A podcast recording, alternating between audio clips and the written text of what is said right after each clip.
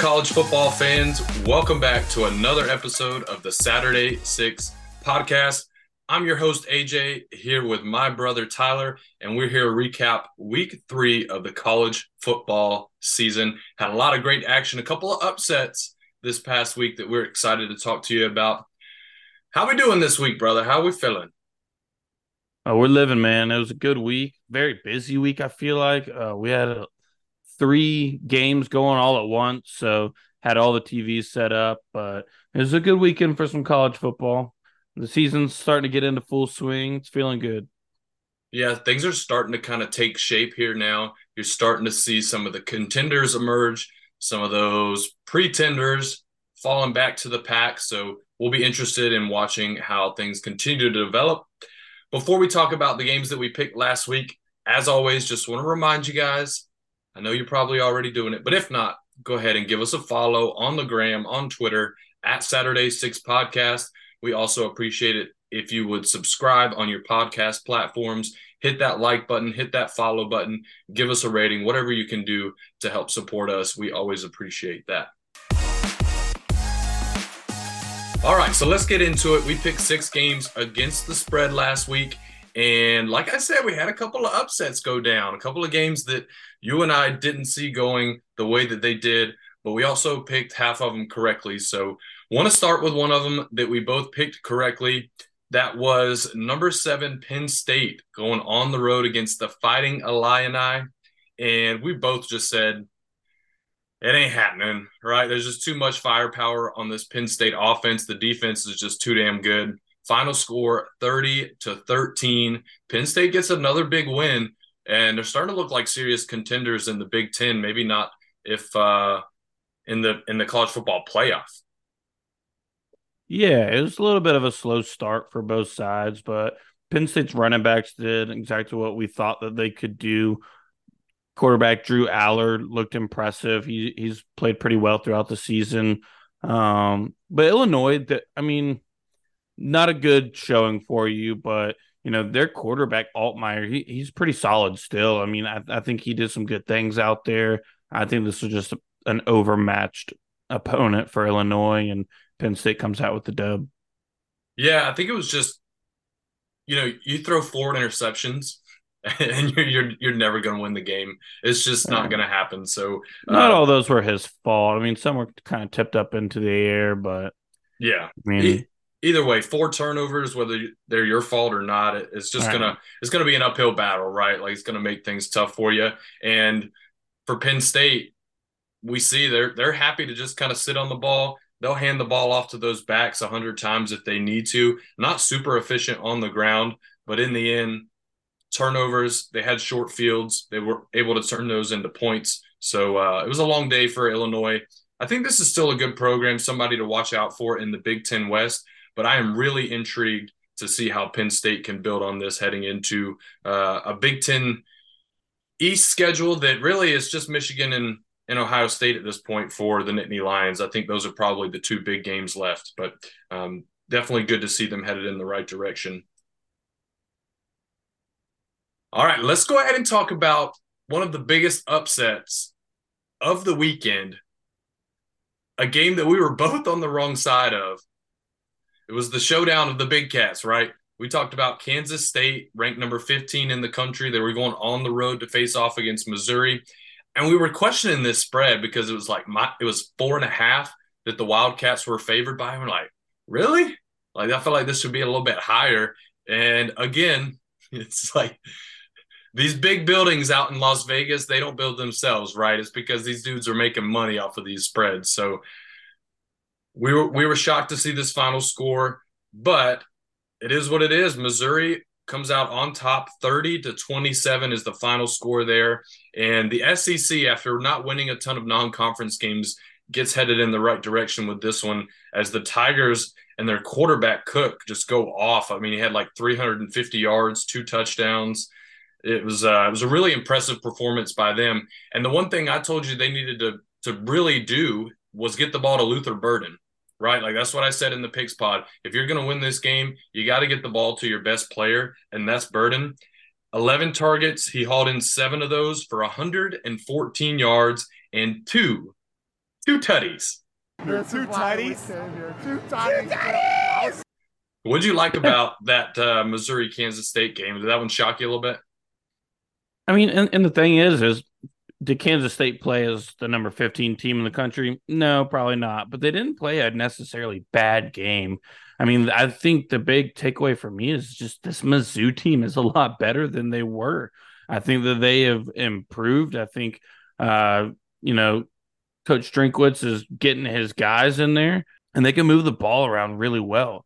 Obviously, it comes down to that last second field goal to win the game, which oh my uh, sets an SEC record. 61. Um, yeah, 61 yard last second walk off field goal for the win. I mean, that boy got a leg. That's as much showmanship as you need for college football for the right. weekend. Uh, but this momentum's good for Missouri. It should help them. They're about to get into the heart of their SEC schedule, which it does pose a much tougher challenge for them. Uh, so it's interesting what they can do. The good thing for Kansas State is it's an out of conference loss, so it doesn't knock you too back as far as you know trying to contend with Texas and Oklahoma and whoever else might emerge in that Big Twelve conference. So you know. It, there, there's still time to bounce back. It wasn't a bad game by Kansas State. It was just a better game by Missouri. Yeah, no, I hear you. Like you said, still everything in front of this Kansas State program. And like we said in the last podcast, Missouri's always had a pretty good, pretty stout defense, and now it seems like they're starting to figure things out on offense. So this is going to be a really tough Missouri Tiger team as they head into more of these SEC slate. So we'll look out for them. All right, I want to kind of skip right over this next game, but unfortunately, I cannot. this is a game that I could not have been more wrong about. This was my lock of the week. I thought going on the road I hadn't seen enough from LSU. They looked shaky. The secondary looked shaky. Jayden Daniels didn't look like what, the version of Jayden Daniels that we saw at the end of last year. And so I had a lot of questions, and this Mississippi State team had been playing well up to this point, hadn't faced a lot of tough competition, and it kind of reared its ugly head in this game. Final score LSU 41, Mississippi State 14. Those cowbells didn't do a damn thing to slow down the Tigers. Yeah, Mississippi State had absolutely nothing going on on offense. I mean, it was atrocious. Their receivers aren't productive. I think their leading receiver had like 50 yards. Their running backs did absolutely nothing. They just had no productivity whatsoever. And yes, this is a Mississippi State team, which after, you know, losing Mike Leach, they're completely changed up their offense. They're not an air raid offense like they used to be. So, you know, a lot of it is a lot different. Will Rogers has to learn a whole new terminology, everything else. And then LSU, I mean, they look like the best team in the SEC West, and their offense looks like they're in midseason form. I think their defense was much improved. You were kind of talking, you're like, you know, we haven't seen a lot from this LSU defense. You're calling out specific players. And what are they doing? They're a sack machine. They're disrupting the quarterback. Um, they were clicking on all cylinders. This was a very impressive win by LSU, and I, I think it kind of quieted quieted the critics after you know maybe a uh, something remained to be seen after the first two weeks. Yeah, I, I came away with the biggest takeaway being how well Jayden Daniels played. I mean, the dude had four incompletions the entire game, over 420 yards of total offense, and four scores two in the air, two on the ground. When you have as many touchdowns as you do incompletions, you're going to be hard to beat. And they looked like they were clicking. They looked like they were rolling on all cylinders. So that's going to be a scary team. Like you said, right now, I think preseason they were my favorite to win the West. I was scared off of that pick a little bit after that Florida State game. But now I'm starting to lean back in the direction of this LSU team. It seems like they are figuring things out at the perfect time. So, really impressed by them. Still don't have a running game to really complement Jayden Daniels, but if he can throw on the cape and put up 420 plus yards of offense and four touchdowns every week, they may not need a running game, to be honest. Oh, yeah. No, you're completely right. That'll get it done. All right, let's head to the next matchup that we picked. We had a little Big Ten ACC showdown here, and one that uh, we thought would be a little intriguing. The spread was was about seven and a half, I think, that North Carolina was favored by. Final score North Carolina 31, Minnesota only puts up 13 points, an easy cover by the Tar Heels. We both get that one correct. Another big day for Drake Maye. His receiver, McCollum, had 20 targets, reeled in 15 of those for 165 yards and a touchdown. Now, we've seen Drake Maye's kind of turn the ball over a little bit early in this season. He's got to get that under control if they really want to challenge Florida State for this ACC title. But still, 400 plus yards, two touchdowns through the air. Just really a great performance. And this defense is starting to kind of figure things out we were we were uncertain which North Carolina defense we were going to get, right? Like, is it going to be the Week One defense versus South Carolina, or are we going to see the Week Two defense versus App State? I think it was a little bit closer to that Week One defense. They looked pretty good against Minnesota. Yeah, McCollum's that dude in that wide receiver room. I mean, he was freaking awesome. Still not blown away by Maye. Yes, he has a better game. I like to see him be more consistent with that in the coming weeks limit those turnovers. You know, two interceptions to two touchdowns is just a bad look. I don't care how many yards you put up. You know, if you want to be an elite offense, you got to limit those types of things. Um, but when you're playing a Minnesota team that has absolutely no passing attack whatsoever, I mean, can't complete a pass to save their life, um, then yeah. you know it's it works out for you. I think their defense bailed them out a little bit and made them look a lot better too. Maye's getting better, but still wasn't the prove it type of game that I thought he was going to have. I think there's still a little bit more to build on, but this kid's young. He's still got plenty of time to develop and get better, and I expect that out of him. Yeah, I think I think better days are definitely ahead. I mean, at the end of the day, he threw for 400 yards. They get the win. But like you said, once they go up against the Clemsons, once they go up against the Florida States, the Miamis, those better teams in the ACC, he's definitely going to have to limit those turnovers if they want to win those big games. All right, let's move on. Let's talk about our dogs, man. This was uh. a huge, huge spread. And we both thought 27 and a half. Nah, it ain't enough. we rolled with our dogs regardless of that big old fat spread. And this one was a nail biter, man. South Carolina is leading this game 14 to 3 at half.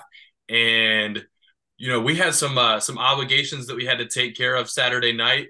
But we took the phones with us, man. We had this sucker pulled up, and we were we were trying to watch the, as much of it as we could because, like I said, a little bit of a nail biter there until the fourth quarter when Georgia just sort of took this game over. I thought the defense played really well.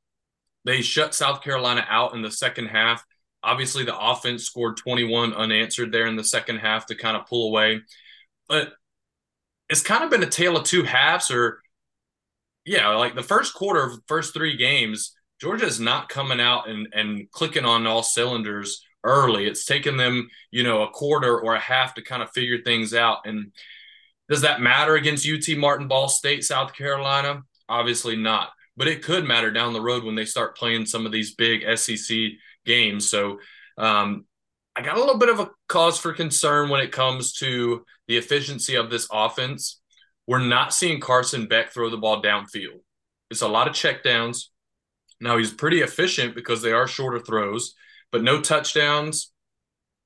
And like I said, just not taking big shots down the field like we saw Stetson Bennett able to do last season. And it's not because the receivers aren't open. Like you see receivers wide open down the field and, and they're just not getting the ball thrown to them. But I was very impressed with how they were able to establish the run game. That was something that we were curious about. Would they be able to get that going? We said Daijun Edwards is going to be back. That should help. And damn if it did. He had 20 carries by far, the leading rusher, 118 yards, and he punched it in for a score one time as well. I thought it was really, really big that we were able to get Edwards back to help kind of complement this passing game and take some of the pressure off of Carson Beck.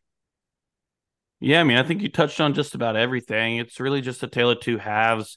Um, I think that Georgia came out really slow. South Carolina kind of caught them slipping. I think there was, I mean, you talk about that first drive for South Carolina, the touchdown drive, uh, the little screen that actual play that got them the touchdown. Three missed tackles. I mean, I thought there were a lot of missed tackles on defense. They just kind of looked sleepy uh, to start the game. Um, and then it, it's kind of been that way all three weeks. Yeah. But all it takes is a little bit better offense in South Carolina to put up some points in the first half. And maybe that hole is just a little bit too deep to start digging yourself out of. And then you're putting a little bit more pressure on Carson Beck, who's only started three games now, uh, to dig you out of that hole. The running backs were a bright spot. I think that there's still a lot being held back in this Georgia offense. I think they're capable of a lot more that we're just not seeing. And I don't know when we do get to see that. I don't know if it isn't until we go see Auburn uh, in Auburn. That's probably when, you know, at that point, you got to put all your cards out on the table. You got to, you know, whatever you got, you're not holding it back anymore. But there's a ton of improvement. I think Kirby Smart will agree with anybody that there is a lot to improve on this Georgia team. Um, and then South Carolina, I mean, I think they were the team that they showed that they were. I think they have the ability to score points, but you know, they're just not at that uh at the same level as Georgia yet, but um they're definitely closing the gap a little bit. I think they played a lot better than they did a year ago. Spencer Rattler's just got to be consistent. I think. Yeah. I, mean, I mean, consistency is the key there. They weren't able to score in the second half, and that's what ends up doing them in. Well, I wanted to ask you about that because that was one of the things that I touched on in the preview pod was that Spencer Rattler, when he's being pressured, not nearly as good as when he has a clean pocket to throw from. Now, that's the case for most quarterbacks, but his numbers are really bad when you're able to get some pressure on him. And I was pretty impressed with how Georgia was able to kind of dial up some pressure and get some heat on Rattler, especially there in the second half. And we saw that forced him to make some throws that he probably shouldn't have made as Georgia was able to come away with a few interceptions there in the second half. What did you think about um, the defense and how we were able to get a little bit of pressure and force him into some errors? Yeah, I mean, we didn't think we'd have Javon Bullard back on defense. He's able to play. I think we were able to dial up some pressure, which is something that we've been kind of wondering is Georgia able to do? There's no Jordan Davis. There's uh, you know, all these big dudes on the in the front seven that we've been losing to the draft or let's go ahead and say Georgia's been losing to the draft, not we. It's not like we're playing here. Um, we were wondering, are you they going to be able to? You weren't out there on Saturday. You know what? What's the pass rush going to look like? Obviously, Georgia's run defense is just as good as they have been the past few years. I don't see any issue with the run defense, but are are they able to get some pressure on the quarterback in those obvious passing situations? Right. I think I think it's a willingness to have the play calls go that way. I, I, think I think the personnel is there. They have to dial it up in the right moment. I think maybe they dialed it up sometimes when maybe they shouldn't have as much. There are a couple times they sent five, six guys, and then you know the easy screen to the running back or receiver breaks South Carolina open for a big gain. Um, so there, it's there, but it's got to be fine tuned, and I think the play calling's got to be a little bit better for the, them to really be able to showcase it. I like it. No, I agree. I, I'm really interested to watch this team going forward and how they can kind of build off of a slow but promising start on both sides of the ball. All right, let's head to our final pick of the Saturday Six for this past weekend. Another upset, one that you didn't see coming, mm, but I did. I'm just going to put it out there. You locked this one up. You had number 11 Tennessee going on the road to the swamp. And the final score in this one is the home team, the Gators, coming out victorious 29 to 16 is the final score here. My biggest takeaway is this Florida rushing attack and Travis Etienne is the real deal. Now, Graham Mertz didn't play his best game. He was he was efficient, but it was a lot of short passes. They weren't really asking him to throw the ball downfield. But again, he didn't really need to because Etienne had 172 yards on 23 carries. Now, one of those was a 62 yard run. So that kind of, you know, boosts those stats a little bit higher. But uh, I was really impressed with the way that this offensive line was able to get a push against that soft interior of that Tennessee defense. And um, like you touched on, you know, Joe Milton in the last podcast and um, how great of a, a arm talent he is. But we kind of saw some of those accuracy questions come into play here on the road, and uh, Tennessee in the end just not able to score enough points against this Florida team. Yeah, you touched on Florida really well. Not for Tennessee, I, I think. I mean, a night game in the swamp is tough. I don't care what team it is. A night game in the swamp is tough. Um, but the one thing that I really came away with, and you know, Milton is a very talented quarterback, but not when he's pressured and has to go outside of the pocket. He has not scored a single touchdown while on the move. He becomes probably one of the most inaccurate quarterbacks when he's pressured outside of the pocket and has to start moving with his legs. He has some wheels on him, so he can take off and run. But when he is on the run, he's always throwing off of his back foot. A lot of times he's throwing across his body across the field which you tell you ask any offensive coordinator any quarterbacks coach in the country and they're going to tell you you better fucking not unless excuse my language they're going to tell you you better not unless you're Patrick Mahomes because it's it's such a dangerous thing to do and he's just not very good at that. So there's some fine tuning to go there. I did not see this one going the way that it did. I think Tennessee had a much better shot but yeah, that that Florida rushing attack was legit. You know, they've got some things to clean up in the passing attack too. Um, Graham Mertz is uh, an interesting take at quarterback, I guess, but yeah. Every SEC team at this point is getting into the heart of their SEC schedule, and we're going to find out even more about what each of these teams have within the next couple weeks here. Um, I think there'll be a lot better insight after we know who's who. Yeah, I agree. You know, you touched on Milton pretty well there. Two turnovers, that's definitely not going to help when Florida is able to kind of run the ball and and make this a slower a game so that you know Tennessee doesn't get a ton of possessions. They like to go fast. They like to spread you out. They like to go fast. They like to get a lot of possessions to maximize how many points they can get. And they were not able to do that, turning the ball over a couple of times and really not able to establish a run game. That was my key for both of these teams. Which one is able to establish a run game to take some pressure off of the quarterback? Florida checked that box. Tennessee did not. And that's why the Gators get the big upset win at home. I think it's been like 20 something years since Tennessee has won two straight against Florida. So uh, definitely, definitely got some more work if you're Josh Heupel and the Volunteers heading into next week. All right, that's it, man. Six games. We both went three and three and even 500 against the spread. Did a little bit better picking these games straight up. Like I said, a couple of upsets that nobody really saw coming. But that's why we love college football, right? It's always interesting. There's always something that you're not expecting coming down. So, um, great week of college football. Looking forward to picking six more games with you this coming week. Should have a great week four to bring to you guys. So, um, any final thoughts from you, brother, before we wrap this one up? That's about it. Hit us up on the socials, give us a follow, like some content, and until next time. Until next time, from my brother Tyler, I am AJ, and this was another episode of the Saturday Six Podcast.